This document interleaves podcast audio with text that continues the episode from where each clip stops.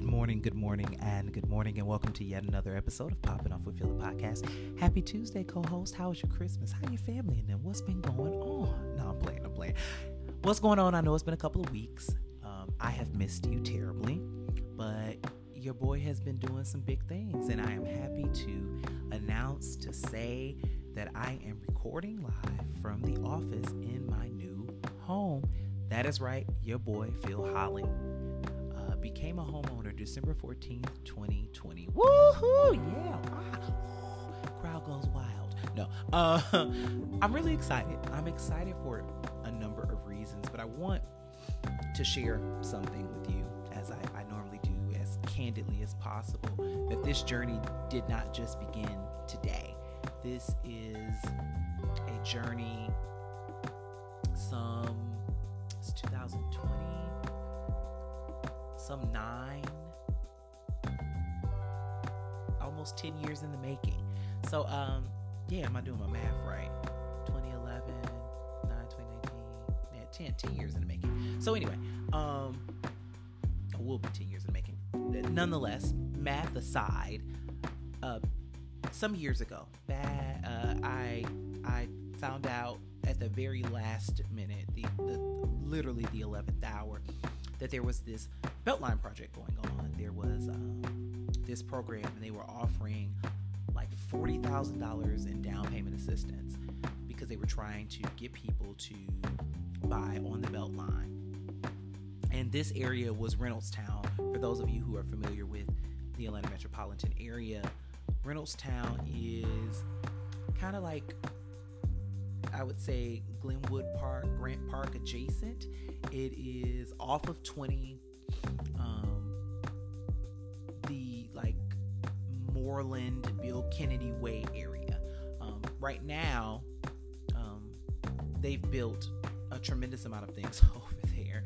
Uh, there's a, a, Habitat for Humanity, and where there used to be a lot of space, um, they've built complexes and obviously Glenwood Park has gotten a facelift with the new AMC and um, some more living space and some more retail space and the Publix. There's a lot of a lot of stuff over there now that wasn't over there at the time.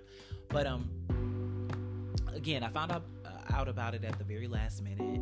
It was like a raffle, so like the sooner that you got pre-qualified with their lender, which was Bank of America, that was at least the, the primary lender. As soon as you got qualified with them, depending on the date in which you did it, you got one, two, or three tickets entered into the raffle.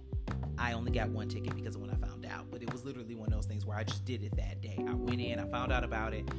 I, I, I think somebody maybe told me about it. I don't really know how I found out about it, but I found out about it. Went to the property, did the pre-qualification, um, got my ticket, and then it was like, okay, we have a couple of weeks until there was this big event where they were doing this big raffle and they had everybody at the property. And so the weeks leading up to that, I went through the process of going to property and literally walking every unit. It was three floors and loft style, two bedroom, two bath.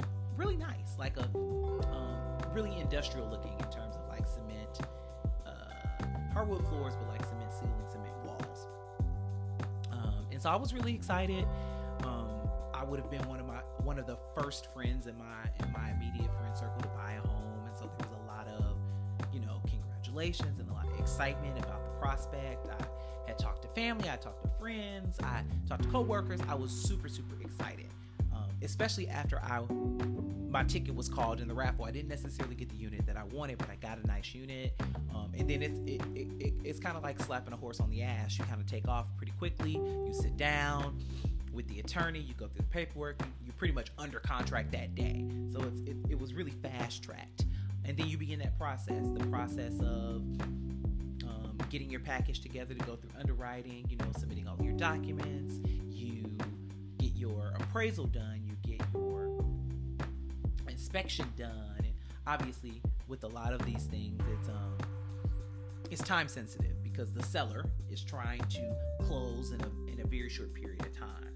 And so I went through this whole process. I, I was I wasn't making a lot of money then. I remember petitioning to my my supervisor at the time to write a letter regarding overtime because although I had worked overtime before, I had not yet worked overtime in this year.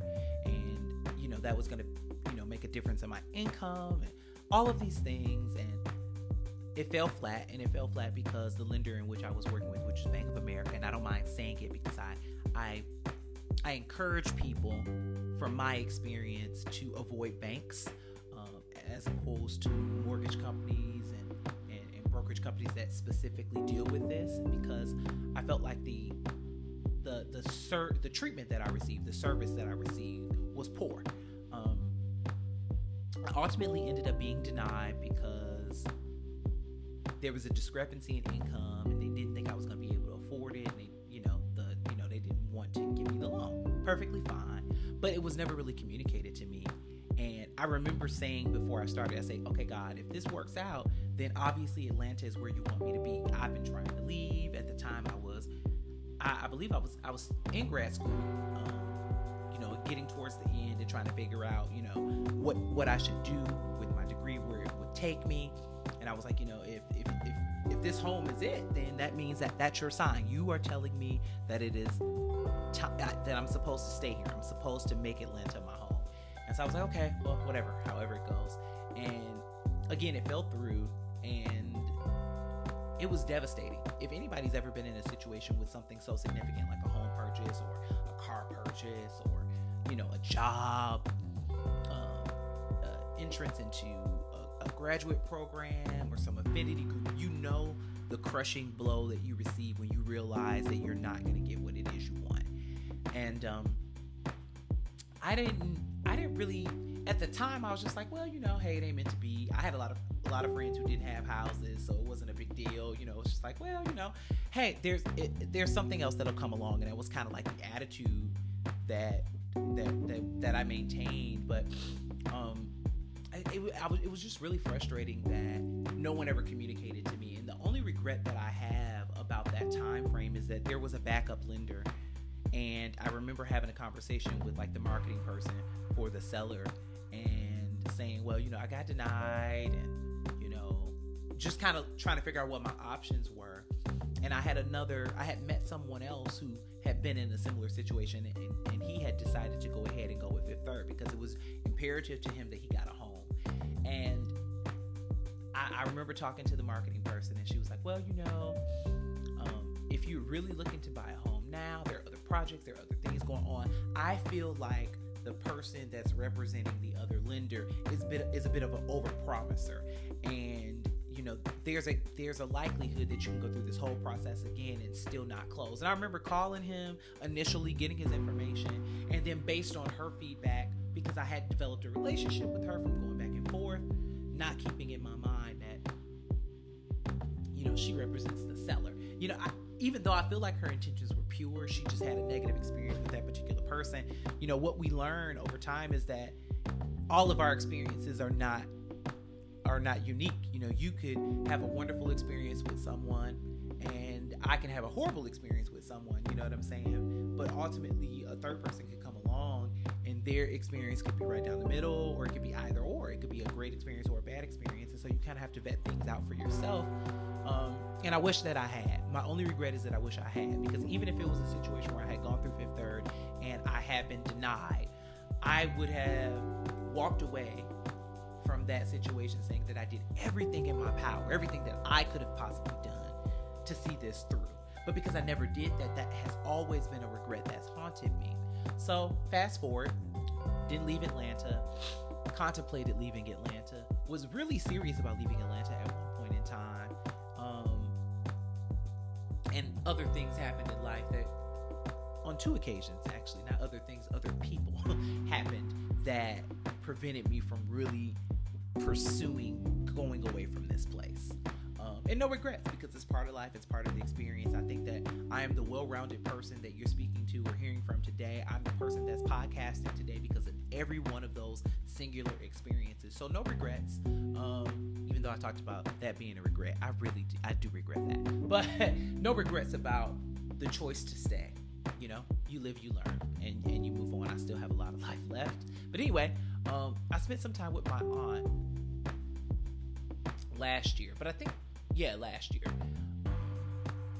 and during the holiday season, uh, November specifically, because she had had some corrective surgery on her ankle and needed somebody to kind of be there to, uh, you know, take her to a doctor's appointment because she couldn't yet drive. You know, she was kind of confined to one floor of the house. And so, you know, she just needed somebody to be around. And I had the time, so it, it worked out perfectly. And we got an opportunity to talk a lot. And she talked a lot about home ownership and its importance. Now, fast forward or rewind. I had already been thinking about it because I'm like, I'm here. You know, I, have friends who have recently purchased, purchased property and other friends who were looking to purchase more property and investment properties. And it was one of those things where I was like, okay, even if it's a situation where something happens and I leave, you know, I get a great job or whatever the case is, it's better to have property and rent it out or whatever the case is as opposed to being in a lease situation. So I was like, let me go ahead and, and pursue that. But, you know, she had spoken heavily about it and I, and, you know, the importance of being a homeowner, the importance of having your own shit. And, you know, from her vantage point, somebody who is, you know, at the end of her work cycle or, or nearing the end of her work cycle, closing on retirement and going into the next phase of life, she explained that she had colleagues and friends who found themselves 70 plus years old homeless because they didn't own and they weren't making the type of money they once made and you know just life kind of happened and it's been it's been difficult for them and so she said, you know, at least you'll have your home. You'll have a place to, to lay your head. You'll have a place to rest. And so, I mean, obviously that was kind of heavy on my heart. But, you know, I had uh, looked at a home before we had this conversation earlier part of the year. And it was like a townhome. And, and, and keep in mind, I'm a practical person, and I oftentimes talk myself out of situations. And I'm working on that and so it was a home. It wasn't what I wanted, um, but it was in an area in which I wanted to live in. It was a town home. It was newly renovated, um, and it was about one hundred fifty thousand dollars. And I remember seeing it and reaching out to the person, really, really excited because I'm like, surely one hundred fifty thousand dollars.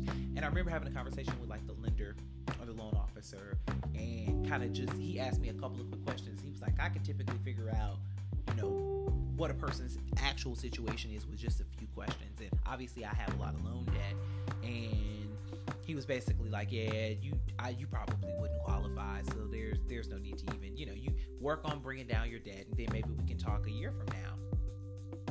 And again, crushed. And I, I had those reflections of what I describe as PTSD. So when I started this process, I told my loan officer, I told my um, uh, my real estate agent that I have PTSD involving this process because I've been excited and talked to people and told people about me buying a house and then I got there and it didn't happen and that crushed me um, because I'm a man of my word and you know everybody is like well Phil you got good credit and Phil you got this. And so to be in that position where you don't actually close or don't even actually get to the closing table was devastating to me. And it it, it brought about a lot of feelings. And i think if i'm if i if i'm honest with myself and i look back over it like that ptsd just kind of had me shy away. Yes I, I look at homes all the time but i'd be like oh i can't afford this. I'm not going to be able to get a new build. I'm not going to be able to get a single family home.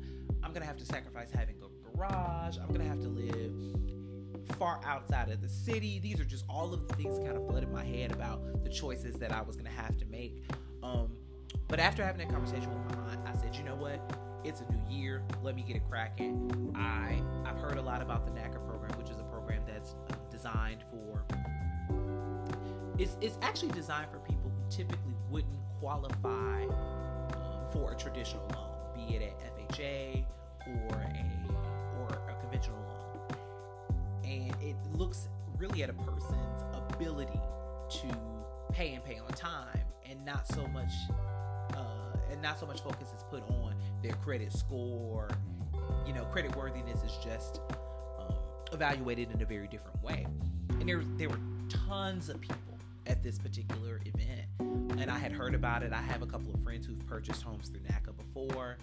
Um, and I was like, well, you know, this might be a good shot. Yeah, yes, I have good credit, but I also have really, really good payment history. So this might be the thing. What I found with the program, and there's nothing against the program and those who've used it, um, but it really is a counseling program. It really is geared towards helping people who can't qualify traditionally. and typically they can't qualify traditionally because they have bad bad credit or thing blemishes on their credit scores and different so I went to the program and I was ex- excited about getting started. But the more I sat there, I was like, oh my goodness, this is going to take so much time. They're like, you probably won't get a meeting with a counselor until April. Of course, this was January. Um, but you know, once you have your meeting, if you do all of these things, you know, things can be fast tracked. You know, you could close really quickly. And and so I was like, okay, well, what do I have to lose? And then the pandemic hit and everything shut down. And I was talking to a high school classmate of mine who I ran into at this NACA meeting in January. And she had had her initial meeting and we were in a different situation and she was like you know i know i have a lot of work to do and she was like well my next meeting my next meeting is in october and i was just thinking to myself like fuck like here it is april may you've had your first meeting they're doing them virtually now or over the phone because they're not doing them face to face And you're not going to get another meeting until October. That's half the damn year. And I was like, you know what, Phil? Let's see. Maybe you do qual. Maybe things are different. You know, I have been saving money. I have been working to pay things down. As a result of being at home during the pandemic, I wasn't spending nearly as much as I would have. I was trying to, I was trying to work out at home. I was trying to eat less. I was trying to eat out less, and I was really paranoid. Obviously, we couldn't go to restaurants, and I was really paranoid for a long period of time about eating at fast food restaurants. So I was like, okay, I was cooking or not eating, pretty much one or two. um, and so I was like, well, why don't I give it a shot? So, you know, I reached out to my really good friend Andromeda. She gave me her realtor, who was a godsend, and I was trying to find a lender. The the realtor had a lender that actually didn't work out for me, but my, my best friend John who you guys have heard from before, gave me um, the lender that he used. And, and when I tell you things just happen the way that they're supposed to happen, when they're supposed to happen, how they're supposed to happen, that is truly, truly the story of this whole thing. It, it, it it's kismet. Um, and, and, and really fate, the way that things kind of just fell into place. And so, you know, obviously I got pre approved I remember remember having a conversation with both of the lenders, like, hey, well, you know, I'm looking for about two hundred thousand dollars. That was my in my thought, my my mind, my thought process. Like that's what I was looking for. So I I was approved for that. Um, and didn't realize until having a conversation with my realtor a little bit later. She was like, "Well, is that the max that you were approved for?" And I was like, "I don't really know. That's just kind of the conversation that we had." And so I ended up being approved for a lot more than that needless to say, which was great because trying to find a home for $200,000 was almost impossible in terms of the things that I wanted, in terms of the location that I wanted to be in. Um, and it was discouraging because there were things that became available, but as soon as they became available, because we're in the seller's market, they, they, they flew off. Like if I saw something on a, on a Monday morning and reached out to my realtor by noon, she would come back and be like, that thing's under contract, or um, that has multiple contracts. Do you want to put in a bid? And I just wasn't interested really in being in a bidding war because I didn't really feel like I had capital. And so we were like, well, you know, you're probably gonna have to look at a, a single family home, an older home. I mean, we kept dialing back the years, 15 plus years old, and I was just, it was, it was, it was crushing. It was devastating. And and so actually what ended up happening was I had the conversation with my realtor and she was like, Yeah, you need that's why I always say get the letter for the max. I'm not saying we're gonna buy the max, but you want to have that that flexibility because she had pretty much extended the budget as far as she possibly could because with new builds you have to consider HOA fees. You know, there's so many different things. Um, and so the unit I ended up settling on, the community that I, ultimately ended up putting under contract and, and, and purchasing, um, I had come before A friend of mine had sent me the complex and or the, the subdivision, and they had like two story townhomes that did not have garages. And so again, here I was. Well, it's really nice and doesn't have a garage. Compromise. My realtor was like, no, you know, you should get what you want, and that means that you might have to make some adjustments. You might have to live out. You may have to live further. You may have to, but you you need to figure it out because this is what you want. And we looked at places, and I remember looking at a place the first day we went out and really really liking the space and really, really excited about it and thinking about putting it under contract. But because I was like, well, it's in the right area and it's this and it's that. And I'm so glad that I didn't because I would have not been happy. And every person that I spoke to, every friend who had purchased a home said, when you walk into the home that's meant for you, you'll know it. You'll feel it. You'll get it. And there'll be some places where you'll walk to them, you'll look at them on the outside and like, this ain't it. You'll walk in, you'll you'll try to get it. You can't see it. You can't see the vision. It ain't it. And so they they could not have been more right. so for anybody who's on that homeowner journey, trust and believe you will know when it is right. Um, and, and trust that. Trust that instinct because everything else is you talking yourself out of something, you believing in something you can't afford, um, all of those other things. And ultimately, where I am today, where I am happy, where I am settling in, because I'm not completely moved in yet, um, it is it is all those things and so much more. Anyway, I'm getting ahead of myself. So I had come to this property, I had looked around, I had looked at the two-story, two-story townhomes, and had convinced myself that it was the right move even though it didn't have all of the things that I wanted, mainly a garage. I walked over here to the three stories and they had some that were completed and kind of ready. And I walked through each unit and decided on the on the floor plan that I enjoyed the most, uh, which is the, one that I ultimately ended in ended up in. And went back and I, I called my realtor because it's new construction. It's actually in the city. I am I'm not close to work, which we're working from home, so that's not a huge deal. Um, but I'm like five minutes from the airport. I'm like 15, 20 minutes from downtown. In terms of location, it's perfect. Um, and I was like, I think I found it, um, but I don't know about these prices. And so we had a conversation. I had a conversation with the selling agent here, and he was saying that there were going to be some homes available December, and they were a little cheaper. Um, I didn't move fast enough, but I still got a really good deal, and it kind of worked out because they had done some. The builder had decided to do some upgrades in the home that I probably would have wanted anyway. That were already kind of included in the price, and I don't know if that necessarily means that I got a better deal or if it would have been more expensive if I would have waited. But nonetheless, me waiting for a home to be constructed gave me an opportunity to have a little bit more autonomy in terms of design and select some things for myself, which has been awesome. Um, you know, the fact that I got a chance to upgrade my bathroom, the fact that I got an op- opportunity to upgrade the flooring, the fact that I got an opportunity to upgrade the hardware throughout the house as well as the the plumbing fixtures. Those are none. Of, I wouldn't have had any of those options available to me um, had I just bought what was available. Not to mention there was a specific floor that wasn't going to be available until December, and that's the one that I really wanted because it had features that I thought were better in terms of a walk-in, uh, not a walk, well, a, a, larger pantry, as well as a um, a washroom as opposed to a laundry closet. So those are some of the things that I, you know, I got because I waited. Um, but it was right. We walked in and it was right. I felt it. My realtor felt it because she made me make a list. I made a what I call a trifold list of wants, have to haves, like to haves, and dream.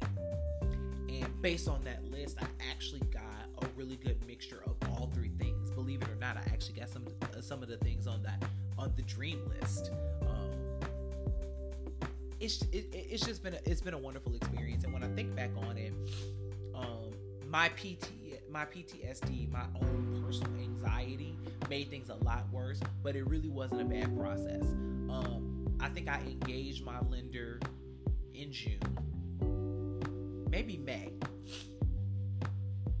No, I engaged my lender in May. Uh, no, I'm sorry, not my lender, my real estate agent. I engaged my real estate agent in May. Um, by June, both of the lenders that I was looking at had run credit checks, and by July, I signed my contract, and then I was just waiting until December when the home was finished. And so I signed the contract in July, and then really from August, September, October, there was no real communication between my lender and myself. Yeah, obviously, there was communication between my realtor and the, and the property. I talked to my lender in November. I needed to submit some additional documents. We probably had two conversations about things that I need to submit, and I had I heard nothing else from underwriting until I got my conditional approval, and that was it. It was a really smooth process. So had this home or this particular unit been available in July,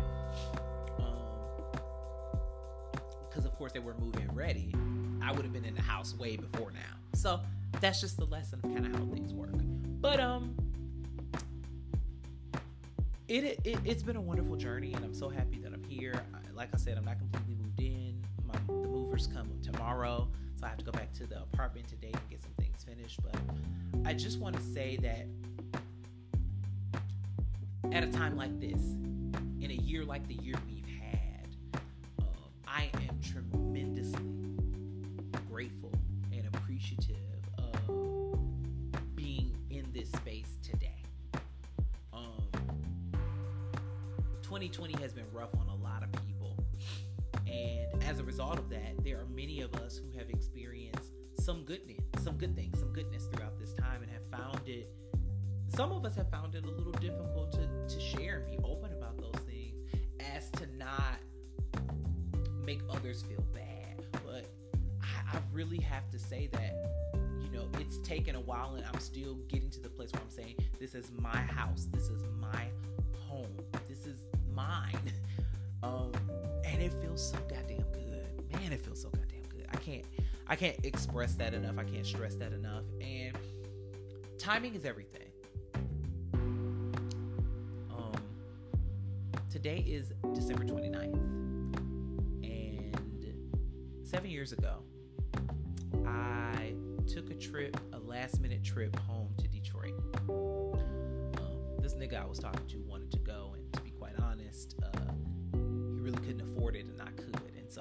this is this is how it happened.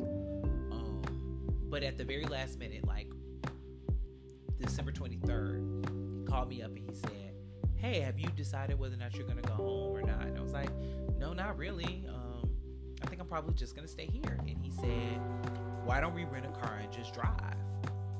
And I was, you know, smitten with this nigga. So, you know, it the the opportunity, time with him driving, I'm like, fuck yeah, let's go, let's make it happen. So at the time, it wasn't even about what I really wanted or my family at all. It was about spending time with this nigga um, And so I was like, cool, let's let's do it. And so I remember putting my time in, and pretty much like the rest of that week, because I forget what day things fell on, but put my time in.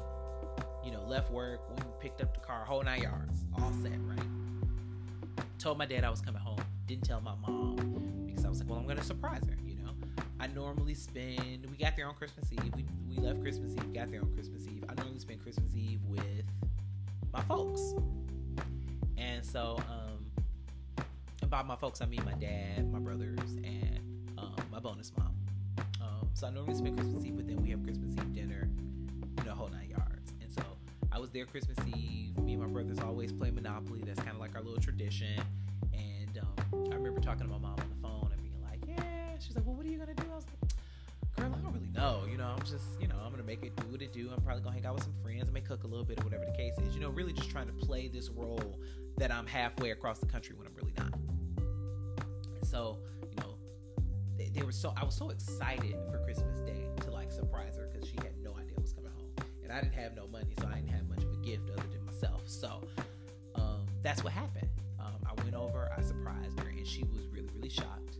Um, I spent the majority of Christmas there with her, um, my aunts, you know, my cousins, that side of the family. I don't remember anything else that we did other than just kind of sit there and just kind of chill out, which was really cool. Um, Mama had a pretty rough 2013 and 2012 um, in terms of her health. And uh, there was so much going on, so much that I didn't know. You know, she had um, lost her job.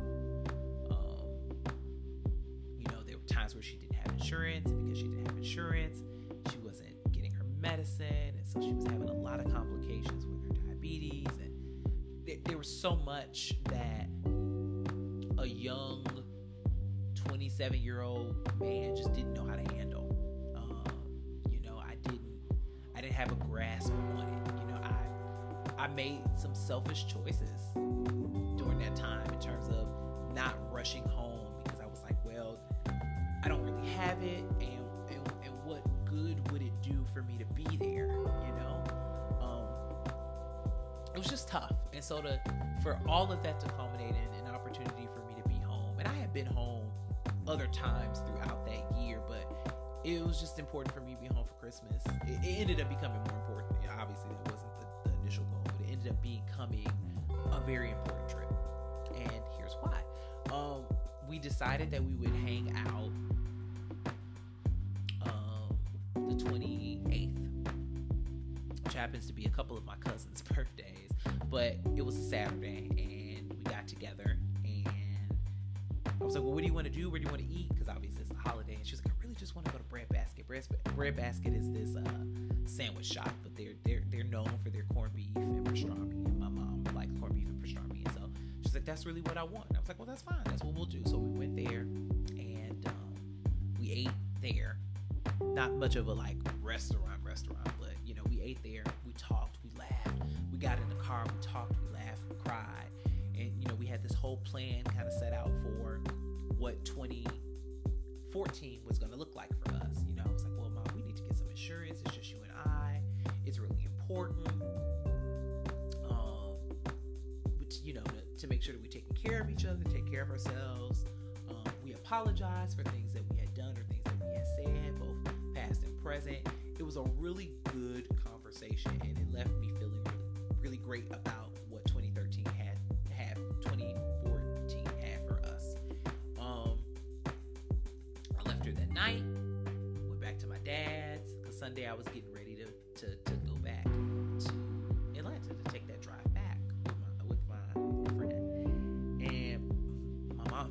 calling me really frantic, you know, panicky about this headache and how bad her head was hurting and how she couldn't get it to stop. And I was like, okay, I don't really know what you want me to do. What is it that you want to do about it? You know, I mean, it is what it is. I mean, whatever it is, we can do. And she was like, well, I'm gonna try to drink a cup of coffee, and uh, hopefully that'll get the headache to subside. But if it doesn't, I'll call you back. And I was like, well, if it doesn't, definitely call me back, and we'll go to emergency. That's what we'll do. I went on about, you know, I, I knew what was going on. Well, I didn't know what was going on, but I knew. You know, I was like, well, maybe she's just, you know, I don't know what the, what the issue is, but we're not gonna we're not gonna worry about it. She'll call me back. I kind of kept kind of doing what I was doing, really not paying much attention, and I ended up getting another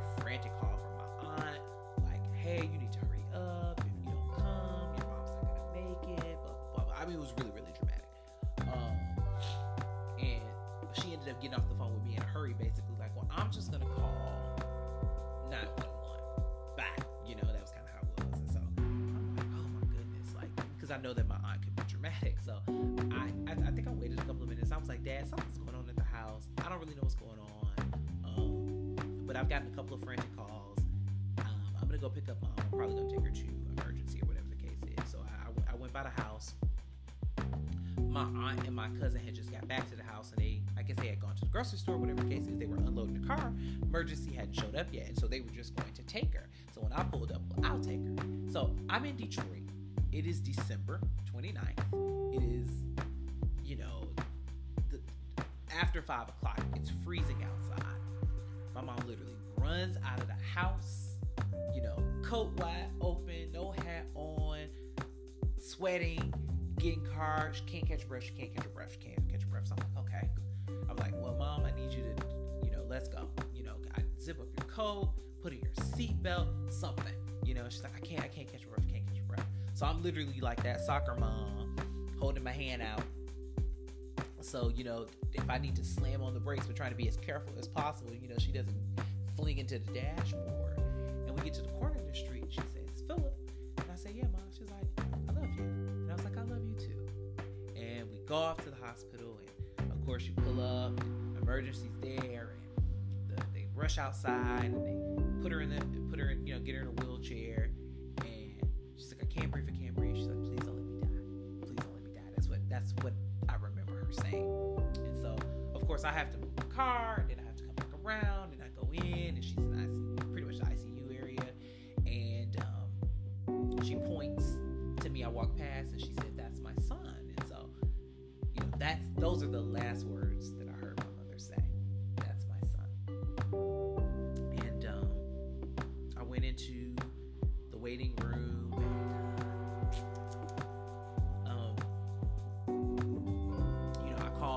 call people like, you know, I'm at the hospital with mom. I don't really know what's going on. You know, say a couple of prayers. I call a friend and say, hey, I don't really know if we're gonna be able to leave tonight. We're gonna have to. We're probably gonna have to postpone this trip because I'm in emergency. It's like, okay, cool. Whatever the case is, what's going on. So I tell people pretty much what I know. I'm just kind of waiting around, waiting for something. I end up having this lovely conversation with this this woman who was there with her husband, and through our conversation, realized that her, husband and my mom have been having similar complications in terms of shortness of breath and issues with their lungs and and having to you know be ventilated and different things like that. So you know just just just having a very casual conversation with her and you know her offering encouraging encouraging words and and me vice versa because I really don't know what to expect. Um, my phone was getting ready to die. I called my dad and I said, hey. Is it possible you can bring my charger? I mean, I could go sit in the car, but I don't want to miss the doctor. I'm kind of waiting to figure out what's going on. And he's like, okay, I'll, I'll run it up there. Um, I end up going back to the nurse and was like, I think I'm gonna go step. I'm gonna go sit in the car for a minute. Um, but I, you know, have you heard anything about my mom? And and she was, I guess maybe she asked me the name or whatever the case was, because the waiting room was just on the other other side of ICU, the other side of the double doors, and she was like, um, well, if you could just wait for doctor, he'll be out. You know, he should be out to speak to you in a minute. And I was like, yeah, but I mean, it's been a minute, you know, blah blah blah. And she was like, if you could just wait on the doctor, I'll, I'll, I'll make sure that he comes and sees you. And it just didn't, it didn't feel right because it's just taking too much time, and it just her her continence, in my opinion, from what I remember, it just changed, and it was like, you know, she was not in the position to give me any news, but she knew something, something that I didn't know. So I went and I sat in a room. By this time, nobody's in there but me. Doctor, nurse comes in, they close the door. This is obviously not good news, um, but definitely not news I was expecting. Um, and they come in and he starts talking,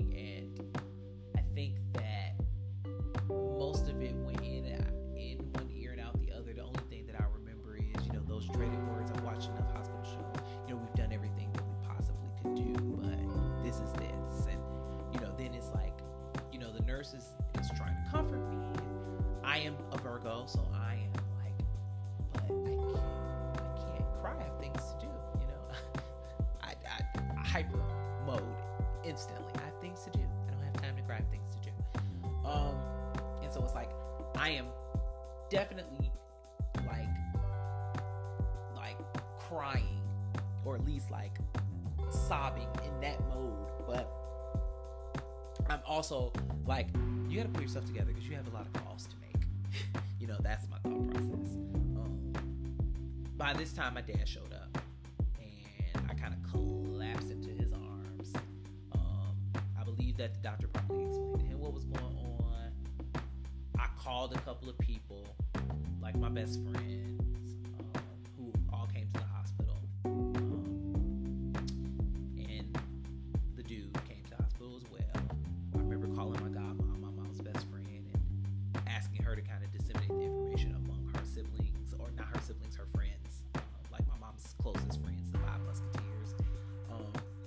trying to figure out a way to tell my aunt um, who's like my mom's best friend or at least I will say my my my mom was my aunt's best friend. Obviously, my mom had other friends, but just trying to figure out how am I going to break this news to her and my aunt, my other aunt, and my uncle and my cousins. like, how am I going to get through this? And um, that's immediately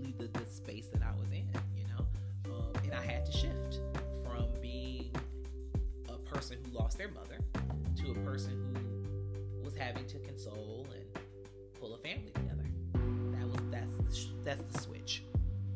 Um, I tell you that story today because today is the 29th and it's the anniversary of her passing. And for the last several years, this season has been increasingly more difficult for me And it's not necessarily something that I let on or something that I talk about. I just disengage. I am not much of a crier. Um, I've never been much of a crier.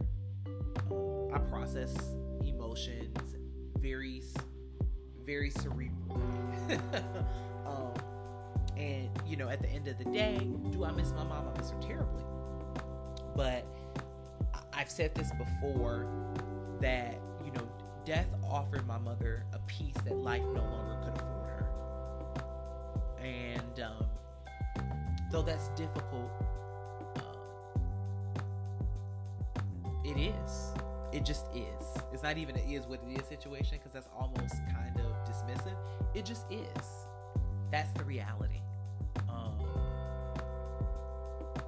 and uh, and so this season is very tough on many of us for various different reasons. You know, if if I flash back, um, my grandfather, um, who I get my name from, or at least the Holly part of my name, my dad's dad, died in October.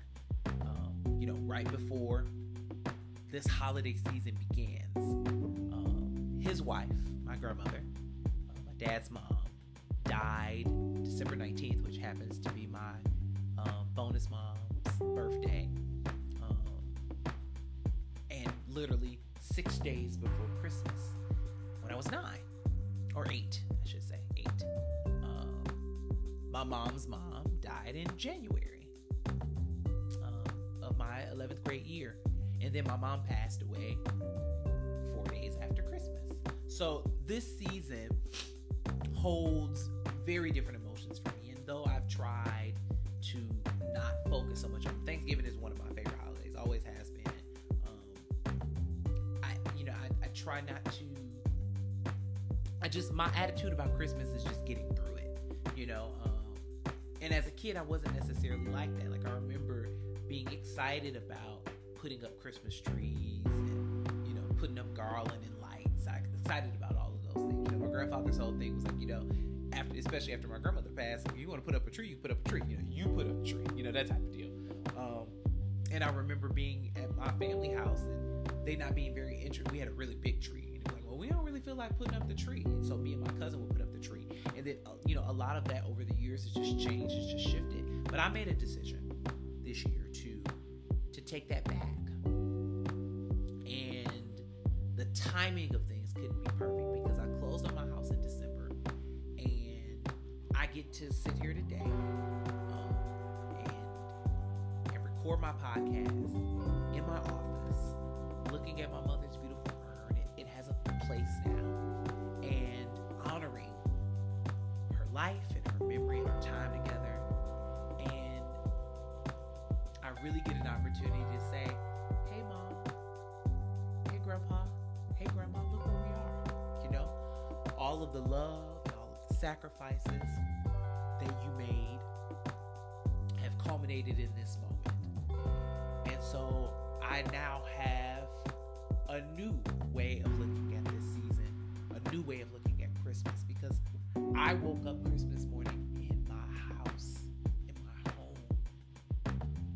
And none of that would be possible without those people and their sacrifices and their gifts and their prayers while they were living. And not to sound cliche but their their their stewardship and their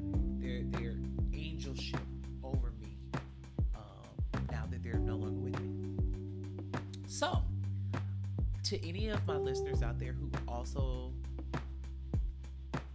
has a difficult time during this season you know obviously i have a lot to be grateful for and that has given me an opportunity to repurpose this time.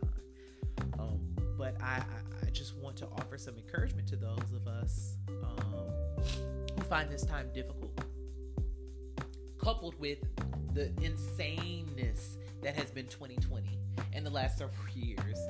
Um, to to try to find some hope, some reason to to have some joy during this season. You know, um, whether it is the opportunity to spend time with your family or to see your children's faces. Um, you know, time to be off work to relax, ready, release, whatever it is. Um, you know, being connected with other people and, and talking these things out and talking through, all of that stuff makes a difference. It makes a, a tremendous difference. Um, and I'm, I'm just grateful that I'm in, an, in, in a space um, where I can share this with you guys and um, and just really just stand in gratefulness. And that's really all that I wanted to say today. Um, so, though again, I miss my mom terribly. Today is not about being sad. It really is about every contribution that she's made to my life, every sacrifice that she made, and to literally see the physical fruits of her labor, not just in her child being a functioning adult, but him having a home. You know, most people would say, "Well, don't you wish, you know, you, wouldn't it be better if she was here?" And absolutely, absolutely, to actually experience this, to come and visit, to to give me ideas of what she thinks about decorating would be great. You know, that would be awesome. But I don't want to forsake the fact that she is here. She lives in me and through me. Um, and uh, we are sharing this just in a more of a transcendent type of way, if you will. Anyway, I don't want to hold you guys long. I've already held you long. this is a long one today. Um, but I love you. Um, and I hope that you have been able to find small glimmers of joy. You know, I don't expect you to, you know, break out the, the six foot uh, Frosty the Snowman and reindeer, you know, next year or even this year, or, you know, put up lights or whatever the case is. But just finding a reason to chosen family, um, with a loved one, with a lover, whatever the case is, you know. Um, I just pray and hope that uh, my transparency, that my story has helped someone. And uh, until next time.